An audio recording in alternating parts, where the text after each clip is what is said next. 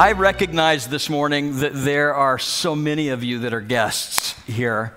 And can I just say welcome? And for those of you that are from this area and you don't have a home church, can I just welcome you home? Because I want you to know that you will be loved here, that uh, we live in the grace of a mighty Savior for those of you that may come from backgrounds where the worship service today was a little bit more engaged, and a little more lively than you're used to, welcome home. Can I just, can I just say there's a difference when the life of Christ dwells in you than just being in a religious setting. And today is the Super Bowl of the church, Resurrection Sunday. By the way, I love all of the jerseys that you're wearing. You look great today.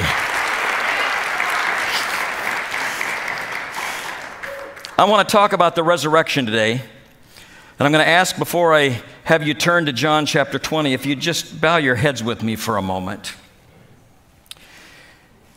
Heavenly Father, as we turn to our Bible today, what we don't know, teach us. Where our thoughts need to go, lead us. What we are not, make us. What is true that we do not believe, convince us. And we pray this in the authority of Jesus' name, our living Savior. Amen.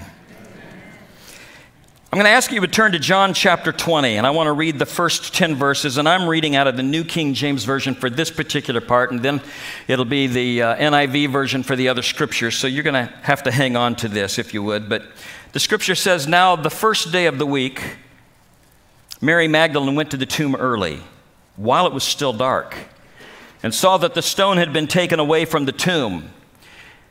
Then she ran and came to Simon Peter and to the other disciple whom Jesus loved and said to them, They have taken away the Lord out of the tomb, and we do not know where they have laid him. Peter therefore went out with the other disciple as they were going to the tomb, and they ran together, and the other disciple outran Peter and came to the tomb first. And he, stooping down and looking in, saw the linen cloths lying there, yet he did not go in. Then Simon Peter came following him, and he went into the tomb, and he saw the linen cloths lying there, and the handkerchief that had been around his head, not lying with the linen clothes, but folded together in a place by itself. Then the other disciple who came to the tomb first went in also, and he saw and believed for as yet they did not know the scripture that he must rise again from the dead. And then verse 10 Then the disciples went again, went away again to their own homes. Now, I have to just point out to you, I, I got a kick out of that last verse as I was kind of studying that this week because I was thinking if you were trying to prove a mythology that the resurrection was a myth and that it wasn't true, I don't think that you would finish up a story with the idea then the disciples went home and had coffee and bagels. It just, it just seems too real to be there. It just has all the authenticating elements of eyewitness reporting. So, what did you do after you discovered the empty tomb? We went home and had cereal. Isn't that what you do after an earth shattering event such as this? I listened to the news this week and I discovered that there was a new report out by, from the Gallup polls that said that from 1945 to today, in 1945, 75% of the people that live in the country attended church. That number today has dropped to 47%. In fact, in 1945, there were only 9% of the people that didn't believe that Jesus was risen, and today that number in America has grown to 30%. You see, statistics can prove anything. But in this case, the statistics indicate to us that there are less people that are convinced of the reality of a God, the reality of a God that died for their sins, and a God that was resurrected from the dead than there have been in years past. So, today, what I would like to do is I'd like to approach this scripture from the aspect of understanding that we live in a culture today where you are going to have to talk people in and address issues for them to step out of unbelief and into belief. There's really no two ways to look at this Easter thing. And, and Paul, the, when he was the Saul of Tarsus in, in his legal training, knew that you couldn't just make up a story. like the story of Jesus. And so he wrote his great chapter on the resurrection and he put it very straightforward in 1 Corinthians 15, verses 16 and 17, when he said, For if the dead are not raised, then Christ has not been raised either. And if Christ has not been raised, your faith is futile and you are still in your sin. I cannot think of any words that are worse to my soul than the thought that I might still be in my sin today. There's no way around it. Either the songs that we sang today are verifiable data, believable material, or we have been participating with millions and millions of people around the world today in the greatest fabrication of all time. Now, we're going to go back to our text in John. And I want you to understand that as we do so, I want you to hang on to that and look through that with me, but understand that Paul knew the world in which he lived in needed convinced about the resurrection of Jesus Christ, such as the world that we live in. In fact, Paul describes his approach as reasoning with people. He argued with people, he was persuading people, whether he was in the grocery store or whether he was with the academic elite in the uh, intellectual places where the schools were or whether he was in the temple. He always approached it with an understanding that people needed to be convinced of what was happening. And Luke informs us of this again and again and again in the book of Luke. Acts chapter 17, verse 2, it says, As was his custom, Paul went into the synagogue, and on three Sabbath days he reasoned with them from Scripture, explaining and proving that Christ had to suffer and rise from the dead. In verse 17 of that same chapter, it says, He reasoned in the synagogue with the Jews. He never expected people just to take a leap of faith, not knowing where they were going to land as it related to Jesus, but wanted to give them a firm foundation. In fact, when he went to Corinth, it tells us in Acts 18, every Sabbath he reasoned in the synagogue, trying to persuade the Jews and the Greeks. He did the same thing in Ephesus, and it tells us that he entered the synagogue and spoke boldly there for three months, arguing persuasively about the kingdom of God. And then, when he is finally brought up on charges and he is standing there before King Agrippa, he adopts the same position as he begins to argue persuasively about Jesus. And eventually, Festus, the Roman governor, couldn't stand it anymore. And it tells us in Acts 26, verses 24 through 26, at this point, Festus interrupts Paul's defense and he says, You are out of your mind. He shouted this at Paul. He said, Your great learning is driving you insane. And Paul's response is this I am not insane. In fact, he looks at Festus and says, Frankly, I'm not talking to you. I'm talking to the king, and the king understands these things. He knows that what I am saying is true and reasonable. In other words, he understands that it's rational. And I begin there this morning because I understand that the world in which we live today, that chances are that it would be an unusual Easter Sunday for us if there were not at least one or two or maybe a few of you that are saying, I'm not sure that I believe the truth of any of this. In fact, I really don't have any interest in it, but my neighbors invite me to church all the time, and I thought that Easter was the best way to get them off my back. And so I'm here today, and I'm really hoping that you're interesting, and I hope you're not long. And then there are others that are here, son in laws, that say, the only way that I was going to get a good meal from my mother in law is if I came to church with the family today. So here I am, and, and uh, good luck. And, and there are many that may be sitting here today that are just in disbelief about this, and your response mimics that of Festus. You've got to be out of your mind to believe this. Most who say this think that to believe the Bible, one has to dismantle the power of reasoning and deduction and just accept things by faith with no foundation. I want you to understand today that the way I present the word is to give you a foundation of what happened. The Bible tells us that it is a great mistake to automatically suppose that faith and reason are incompatible. In fact, there was an atheist and a journalist. His name was H.L. Mencken, and he stated this faith is an illogical belief in the occurrence of the improbable. But in fact, his assertion seems rather flimsy when you read the Bible. Do you know there are a lot of people that will argue with you that have never read the Bible? They just have a predetermined belief. In fact, if you read the Bible, you will discover that it is constantly asking you to think, asking you to consider, asking you to put pieces together. Jesus did it all the time. In Luke chapter 12, verses 24 and 27, he says, Consider the ravens, or consider the birds. They don't sow or reap, they have no storeroom or barn, yet God feeds them. How much more valuable are you than the birds? Or consider the lilies that we have here today. He says, They don't labor, they don't spin, and yet I tell you that Solomon in his best Easter outfit didn't look as good as these Easter lilies do. God says, So consider these things.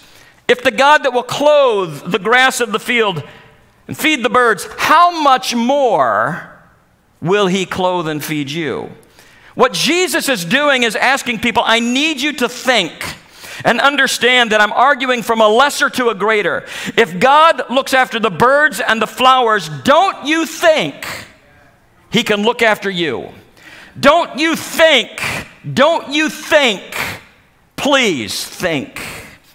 The reason that many people have never considered the Christian faith is because some have predetermined that if they thought about it, they would have to dismiss it. In fact, the New Testament is primarily about thinking. It's full of logic. It's full of evidence. It's full of observations of eyewitnesses that are there to lead us to faith. Having said that, now turn, if you would, to John's description of what happened on the resurrection morning in chapter 20. The events of chapter 20 follow the record of the death and bur- burial of Jesus. And and the first thing that I want you to understand this morning is that how many of you believe that a Roman guard would know somebody who's dead from somebody that's not? Most of you would agree with that. These Roman soldiers were in charge of, of so many different times when they had executed people by crucifixion that when they went to the body of Jesus, they would have known whether or not he died or not. There are still some that would argue that said Jesus wasn't really dead, he was only pretending to be dead. And that somehow he was placed within the tomb and he got better while he was in the tomb, wrapped up like a dead body's mummy, and that somehow in the middle of all of that, he was able to escape that and pretend that he had raised himself from the dead. I don't know how many people still believe that, but I believe that if you do, you're really going to have to take your brain out and put it under your chair today to believe that. Because these Roman soldiers would have known whether or not somebody was dead. In fact, they routinely broke the legs of people when they wanted to hurry the process so that the structure that they had of trying to breathe would be broken and they would be asphyxiated earlier. So, knowing that Jesus was really dead, it makes it very, very difficult to know what to do with what these women discovered in Scripture.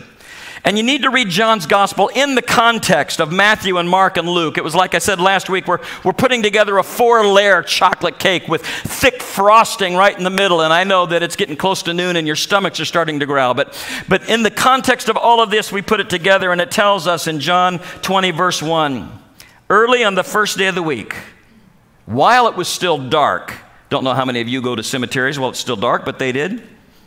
Mary Magdalene and the others went to the tomb and they saw the stone had been removed from the entrance. Now, you need to know that these ladies did not go while it was still dark so that they could have a front row seat to the Easter sunrise service. They had come that morning to pay their last respects to Jesus of Nazareth. They were there because the whole thing was over. They were there because they wanted to attempt to embalm and anoint the body of Jesus because it had all come to a stop on the Sabbath and they couldn't work anymore. So they were back to finish the job. And at the first available opportunity, they show up to deal with the business of death and burial. So the discovery of the empty tomb absolutely freaks them out. And we look today and we think from our perspective, it should have encouraged them.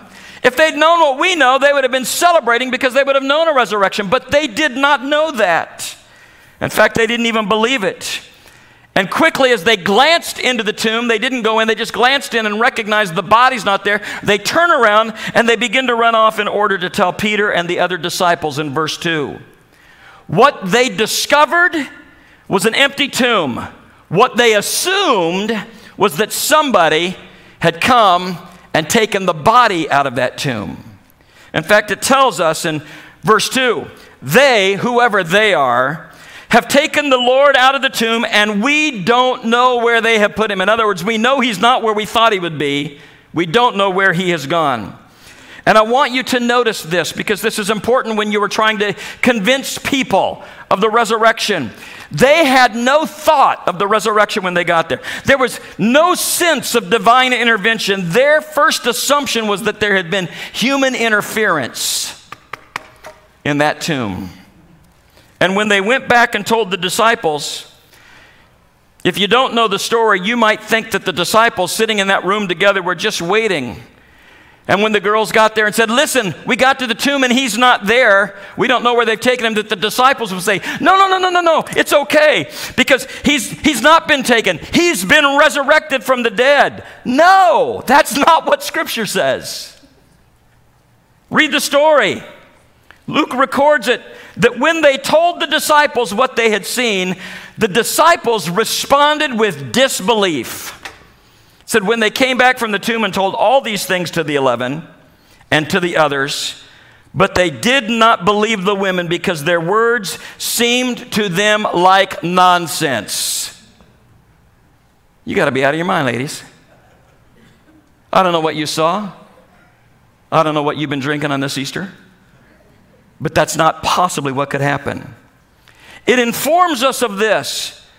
The disciples were not sitting around waiting for a resurrection either. They weren't waiting for the ladies to come in and say, We went to the tomb and it's empty. And when they come bursting in, the guys are drinking their coffee, and the lady said, He's not there. And suddenly they jump, just burst out and up from the grave he arose. That did not happen. No, they were surprised. They were stunned. These men were hidden away behind locked doors. They were frightened. They were defeated. They were done. And the only brave people left were the women. Not surprising. Not surprising.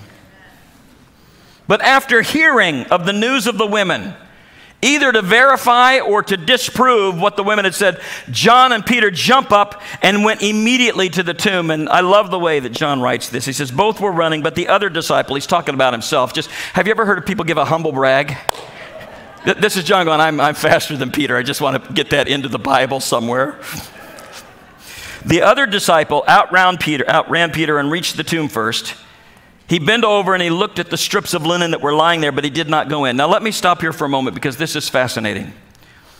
If the deduction of Mary and the other women that got there that morning was true, that somebody had stolen the body of Jesus, if that were accurate, a thinking person would have to ask themselves this question Why would robbers take the time to unwrap the body and fold the linen when time is of the essence. Wouldn't unwrapping the body slow things down quite a bit? And frankly, if you're stealing a body and you're not wanting to get caught, it would seem that you would be in a hurry and you would just take it all.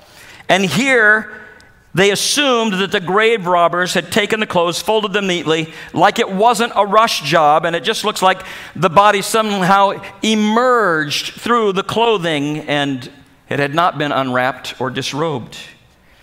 And as you continue to look, although John didn't go in, Simon Peter breathlessly catches up with John because he was slower, according to John.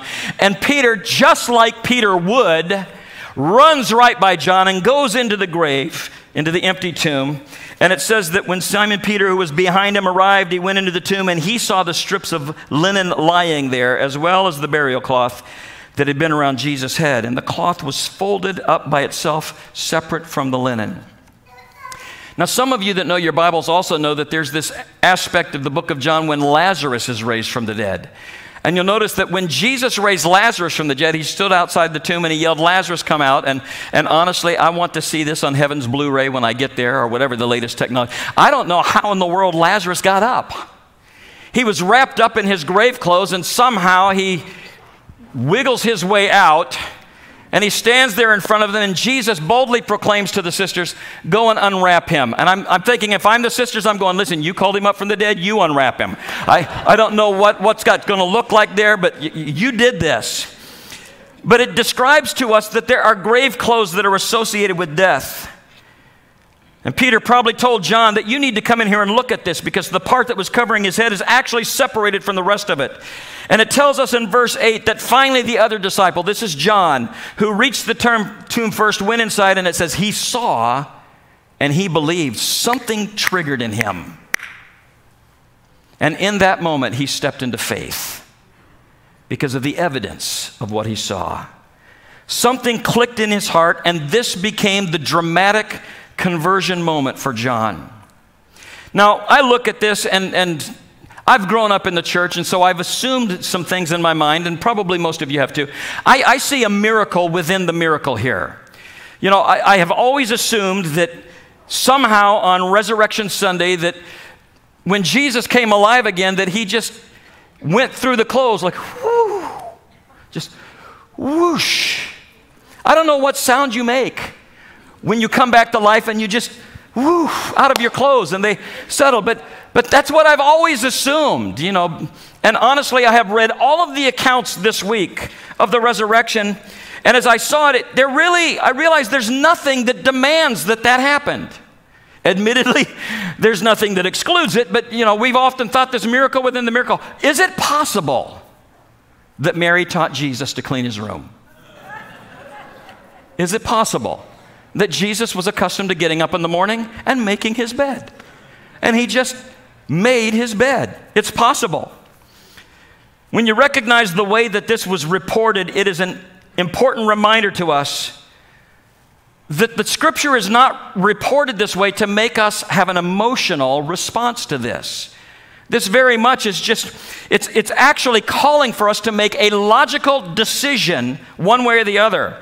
We are dealing with fact or we are dealing with fiction. It's one or the other. The empty tomb, in and of itself, is incapable of proving the claim of the resurrection because it is circumstantial evidence.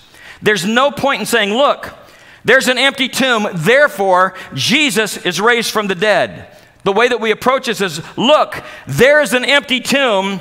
What are we going to do with the empty tomb? Sometimes we Christians, when we're trying to describe our belief to others, make leaps that others cannot make. And some of our agnostic friends will say, This is what I'm talking about. You can't take circumstantial evidence and deduct this from that. But if you wanted to disprove, disprove the disciples' claims as silly, if you were a detractor, all you had to do was go to the tomb and produce the dead body. But nobody did. And I can tell you with absolute certainty that the enemies of Jesus certainly tried to do that and were unable. In fact, what we find as interesting counter evidence is this that's found in Matthew chapter 28. It was provided to us by the Jewish leaders who went to the Roman soldiers when they recognized that they too had gone to see that the tomb was empty, could not explain it. And so, what they did, the Bible tells us, is they bribed these soldiers to lie, gave them a lot of money. And they said to them, Here's the story we want you to give. The disciples came and stole the body, and they've taken it somewhere. We don't know where it is. Whatever you do, do not tell people that he rose from the dead. And the scripture says the soldiers took the money and they did as they were instructed. And this story has been widely circulated among the Jews to this very day. Now, for those of you who are thinkers, I want you to picture what it would be like to be a Roman guard, a centurion, heavily armed standing guard over the most important tomb of that day and age. How in the world are some measly disciples going to knock those boys out, move them away, roll the stone away, take Jesus' body out, unwrap it neatly, fold the clothes? It doesn't make any sense. And then you begin to add to that the eyewitness accounts that we have chosen not to read today, but I encourage you to do this research on your own. Can you imagine the fear and the anxiety of the religious leaders who had done everything in their power to kill Jesus, only to discover three days later he's not there? They don't know where he went, and they're thinking, why won't this guy just stay dead? What do you do with somebody that you have killed that just won't stay dead? And I encourage you to think about this as you're looking at this logically. if the gospel record was manufactured or if it was fabricated, it would be hard to imagine the writers of this invented notion that they would decide to make the foundational witnesses of the resurrection women. Because women at that point had no status. Men wouldn't grant a woman a basis to testify on the authenticity of anything. Female testimony was considered suspect at best and mostly just irrelevant. So when you read the gospel record, on every occasion you find that the women are the ones making the discovery. The women are the ones making the affirmation. It is to the women that Jesus first appears. You have to think to yourself, how fascinating is this? And also, when investigating the resurrection account, you have to ask yourself what benefit is there to those who testified of its reality? Now, I'm not a lawyer. I know some of you here are. And for those of you that may have been involved in trials, you recognize that one of the things that you do when you have witnesses that are not in your favor is you try to prove that those witnesses gain some benefit from their testimony. So, when you look at this in light of that from a legal standpoint, you begin to recognize what benefit did it give the disciples to testify of the resurrection of Jesus. In fact, if, a testi- if somebody who's giving testimony, it actually goes against them, they become a more credible witness. So, what did the disciples get to testifying to the empty tomb? They got suffering, they got scorn, they got abused, and in certain cases, they got death. They didn't expect a resurrection so, why would they invent a resurrection? They weren't sitting around waiting for Easter morning so that everything would be better. Now, some who are disbelievers will say, Well, listen, Pastor, there are a lot of religious fanatics in our world, and they will say and do anything, and you're absolutely right. But these first Christian martyrs were in a position to know, because of what they had seen and the eyewitness accounts, for the cause to which they were prepared to give their lives, whether it was true or whether it was a fabrication. And for you to sit here this morning as an unbeliever, saying, I do not believe any of this, your unbelieving mind wants you to say, they knew it was a fabrication, and they went out and they died for it anyway. And I would say to you, that's a stretch.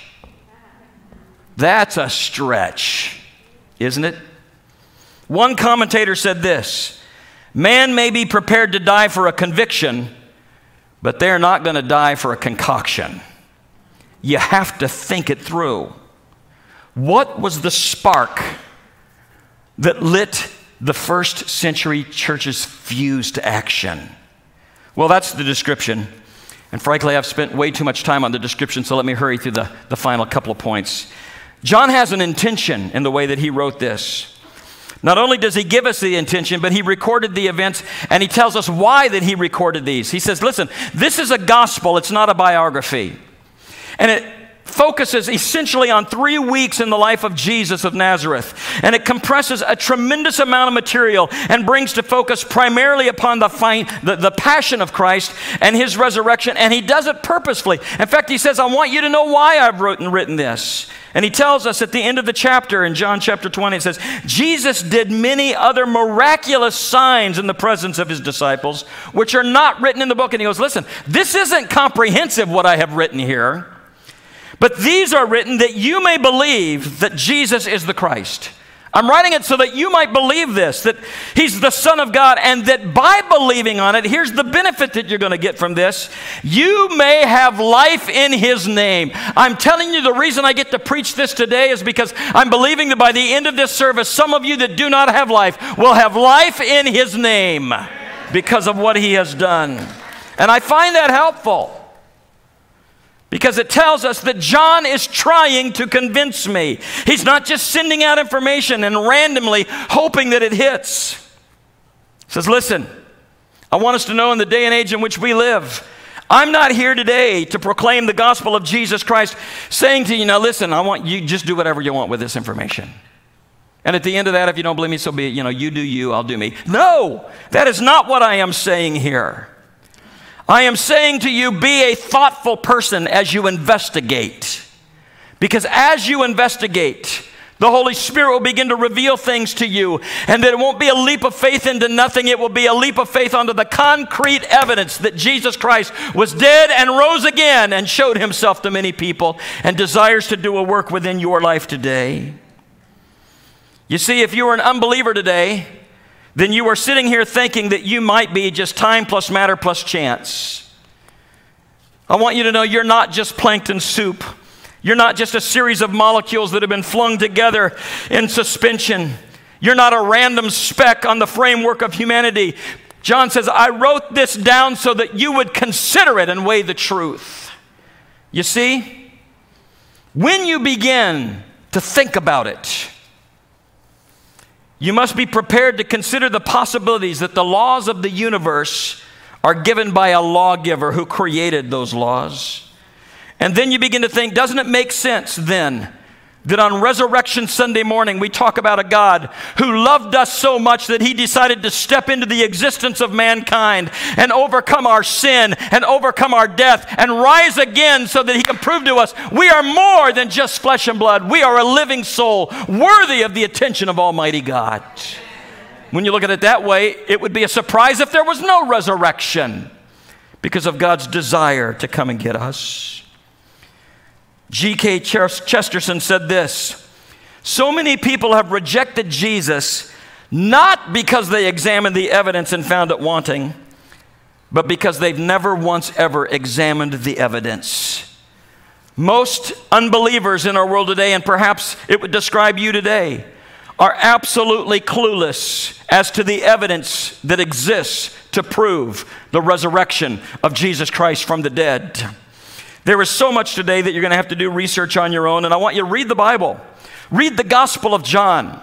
In fact, in just a couple of chapters there, in John chapter 3, Nicodemus shows up to talk to Jesus one night in the dark to find out the answers to life. And he begins to discover that he could never be so good that he wouldn't need Jesus as Savior. And then one chapter later, in chapter 4 of John, you meet a woman at the well who had had five husbands and was living with a sixth. And she had come to discover that there was no individual relationship that was going to bring to her the love and the security and the identity. She was looking for it in all the wrong places. And she discovers you can never be so bad that Jesus won't be able to save you.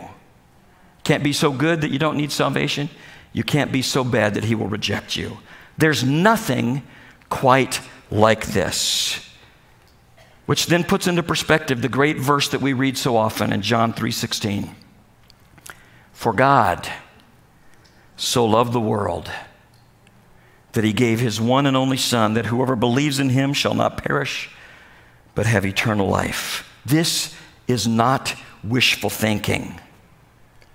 This is God coming to earth to interact with us and help us understand ourselves Help us understand our identity, understand our significance fully. And that understanding that He would bring us into the life of God with us. He, he indwells us and He brings us into the life of Christ so that we can live in a relationship with Him without the shame and the sin of our guilt, because that had been removed. And He says, I'm here to enter into your life, not just for eternity, but I want you to have life and that more abundantly here, and then have a wonderful eternity. And then to my last point John writes all this because he expects a reaction. Everything that John writes is here to convince you. Now, I know that the political way to approach this would be I hope that after hearing me out, that, that you will just go and, and, you know, whatever makes you happy, you do. But I'm not going to do that because that would be absolutely crazy, knowing what we know. Now, some of you are salespeople, and, and you'll, you'll get this. When, you, when you're trying to make a sale, you're looking for a response. You don't just make calls. In fact, it would seem weird if there was a call that a business owner took and somebody on the other line says, Hey, listen, I've got some brochures. I, would really like to show you these brochures. Can I, can I come by and just drop them off? And, and the owner, you just want to drop them off? Yep, yep, I don't want to mess you up. Don't want to, your time's valuable. Can I, just, can I just drop these off? And if there's ever an occasion for you to look at them, you can go ahead and look at them. But just, just let me drop them. Let me tell you something. That is not a salesman if that is you. That is a brochure distributor. There's a difference. Because when you're with a salesman, and, and my wife and I were laughing this week at, at some of the encounters that we have had with salesmen, whether or not it be somebody who's selling us furniture or a car, but you know, they generally start out by looking at Cindy and look at me and they say, Oh, you brought your daughter with you today, huh? And I'm going, No, that's my wife. Oh, what a beautiful family, you know, just buttering you up, you know, and all this other stuff. A salesman says, Listen, I could, I could leave this with you, but I won't. I, in fact, just, just look at the cover. Just, just look at this stuff. I, I want you to see. Oh, look at this. Do you recognize what I can do for you today? With, just, just look at here. Let me turn a couple bit. Do you know how this is going to benefit you? This is going to be great. You have five minutes. Let me just describe this for you in a minute. You know, and they're going through the pages, and, and at the end of it, they said, "Listen, listen. Today, we have a sale. Today, in fact, if you if you will agree with this right now, if you will sign up for this right now, I'm going to load you down with stuff that you wouldn't get if you waited till tomorrow. And the salesman in here going, Yes, that's it. That's the good stuff. Can I just tell you today? That's what the Apostle Paul was doing. That's what John is doing. And frankly, that's what I am doing. I want to sell you on the evidence that the resurrection of Jesus Christ took place. Because when you believe it, it changes everything. It changes everything. This week I went downstairs and I pulled out a Scott towel. And then I went out into the parking lot and uh, I actually rubbed this on my tires first. And for once in my life, my tires were clean and it didn't show up. So I went to the church van and I just this is what it's like after youth convention. and I just wiped the church van down with this just in one spot. And it began to dawn on me. In order for something to get clean, something else has to get dirty. In order for something to get clean, something else has to get dirty. Is that not the gospel? in a simple illustration. The reason that we're here today is not so you can check a box and say, I made it to church on Easter Sunday. The reason that you're here today is for me to convince you that Jesus has come so that he might wipe your life clean. Because on Good Friday, he hung on the cross and he took your dirt. He took your sin. He took your shame.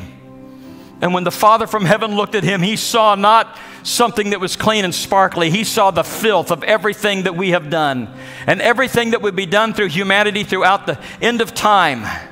And he turned his head because the filth was so ugly.